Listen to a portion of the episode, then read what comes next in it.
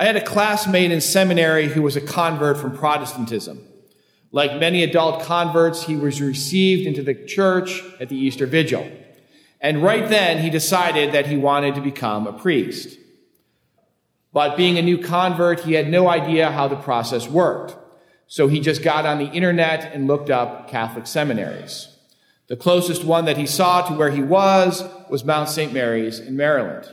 Flush with convert zeal, he simply drove himself up there and knocked on the door of the vice rector.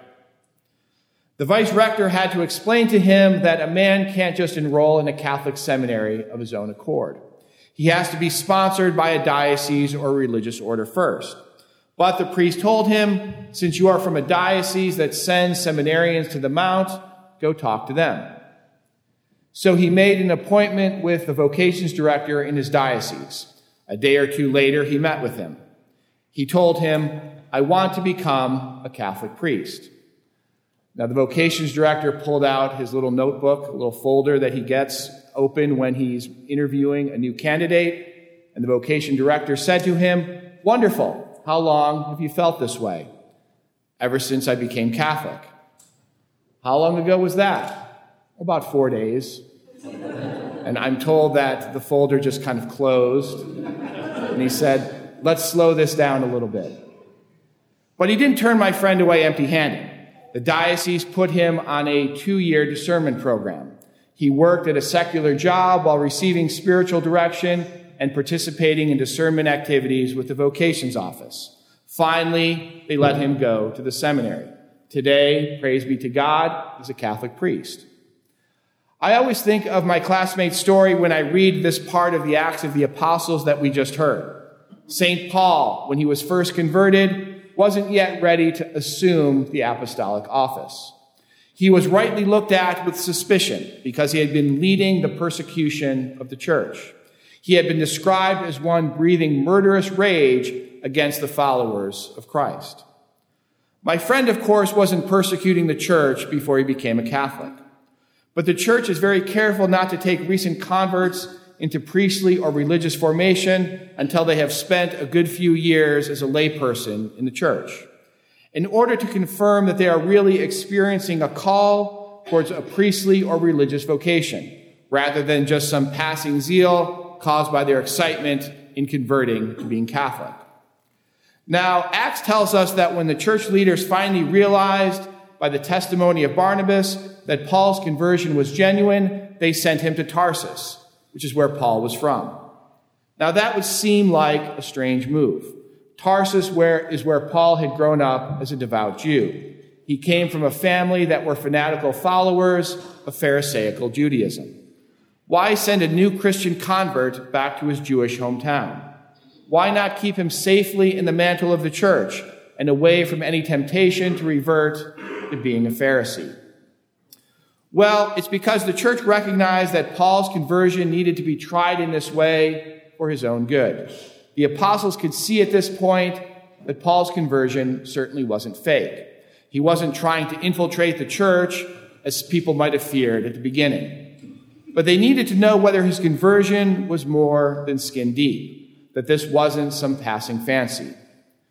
Jesus Christ himself said, a prophet is not without honor except in his own hometown and among his kin and in his own people.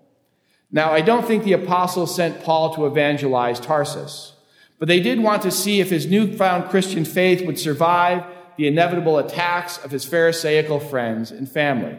If he could survive that, then he might really be ready for public ministry in the church. In the case of both of my friend and in the case of St. Paul, the church didn't uncritically embrace their apparent calling towards public ministry, but she also didn't dismiss it outright. Rather, she provided a personalized process that allowed that person, as well as the church, to discern in time whether that, whether that vocation was indeed a calling from God. Long experience on the church's part shows that this is the best way to care for the souls of such persons. Recent converts are often in a very delicate spiritual situation. There is a motto that the Jesuits use to express the ethos of a Jesuit education, the cura personalis, meaning the care of the whole person.